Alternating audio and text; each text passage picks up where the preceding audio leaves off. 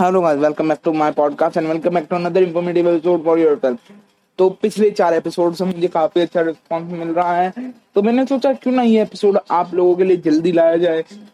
और आज से पाँच दिन पहले इलेक्टेड हुए प्रेसिडेंट फिलीपींस में मार्कोस जूनियर जिनका एक बहुत ही हैवी पॉलिटिकल बैकग्राउंड है, वो उनके पावर में रिटर्न करने के साथ साथ फिलीपींस में डिक्टेटरशिप का भी रिटर्न हो सकता है।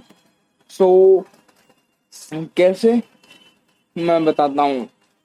मार्कोस जूनियर मेरे को हैवी पॉलिटिकल बैकग्राउंड से आते हैं एक रिच पॉलिटिकल बैकग्राउंड से आते हैं फिलीपींस में।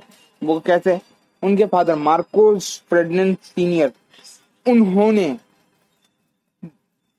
21 साल राज किया है एज डिक्टेटर फिलीपींस में। 1965 से 1986 तक 1986 में फॉल ऑफ़ पावर हुआ। बिकॉज़ वहाँ के लोग, उनके पावर में होने से खुश नहीं थे। They are not happy because he once declared martial law in 1972 and in that thousands of people were killed thousands of people were died thousands of people were disappeared and after the fall of the regime in Philippines Marcos junior fled to USA United States of America and after the death of his father he return to Philippines in 1991 and pursue his political career further and now he is elected as the new president of Philippines तो लोग क्यों कह रहे हैं कि वहाँ पर वो हो सकता है डिक्टेटरशिप आ सकती है? वो इसलिए कह रहे हैं बिकॉज़ आई डोंट थिंक कि कोई भी ऐसा बंदा होगा जो अपने फादर की लीगेसी को आगे नहीं बढ़ाना चाहता होगा। जैसे कि किंग जोंग उन ने अपने फादर की डिक्टेटर लीगेसी को आगे बढ़ाया और आज एज अ डिक्टेटर काम करे नॉर्थ कोरिया में, ऐसा ही डर है कि एशिया में एक और डिक्टेटर हो सकता है, वो हो सकता है Marcos junior because His father was a dictator, his grandfather was a dictator, and now he can be a dictator.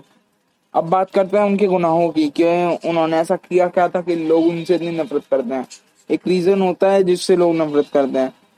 Marcos family पे seven to ten billion dollar के करप्शन का इल्ज़ाम है जिसमें से 2020 तक सिर्फ़ तीन बिलियन डॉलर रिकवर किए गए हैं। और तो और उन पे हत्या होगा थाउजेंड्स ऑफ़ किलिंग्स का भी बहुत सारा करप्शन करने का किलिंग्स करने का पॉलिटिकल किलिंग्स करने का इल्ज़ाम लगा है और उन पे इल्ज़ाम है कि वो कभी भी जब भी पावर में आते थे, वो तभी अपने पॉलिटिकल जो उनके अपोनेंट्स होते थे, उन्हें या तो जेल में भिजवा देते थे या मार देते थे। तो अब बात करते हैं कि मार्कोस जूनियर जीते कैसे? जब इतनी हेट रेट थी तो जीते कैसे? जो ऑन गोइंग प्रेसिडेंट थे उनके, जो ऑन गोइंग पॉलिटिकल अपोनेंट थे मार्कोस के, उनकी बेटी के साथ उन्होंने अलायंस किया।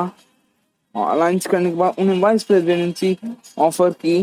वो वाइस प्रेसिडेंट होंगे अब। और मार्कोस खुद अब प्रेसिडेंट होंगे।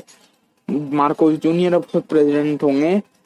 फिलीपींस के। फिलीपींस एक काफ़ी बहुत ही ज़्यादा इम्पैक्ट रखता है बहुत ही ज़्यादा इम्पैक्ट है फिलीपींस का। ओशियन में भी, भी आइलैंड कंट्री है। तो इससे पता लगता है और वो यूएस भाग गए थे 1991 से पहले। तो इससे पता लगता है वो प्रो आ, प्रो अमेरिकन है। तो इससे पता लगता है कि वो अब चाइनीज़ रिजीम को चैलेंज भी कर सकते हैं। So we have to wait and watch for new political and geopolitical scenarios so thanks for listening and if you like my podcast, so please follow it and share it with other people.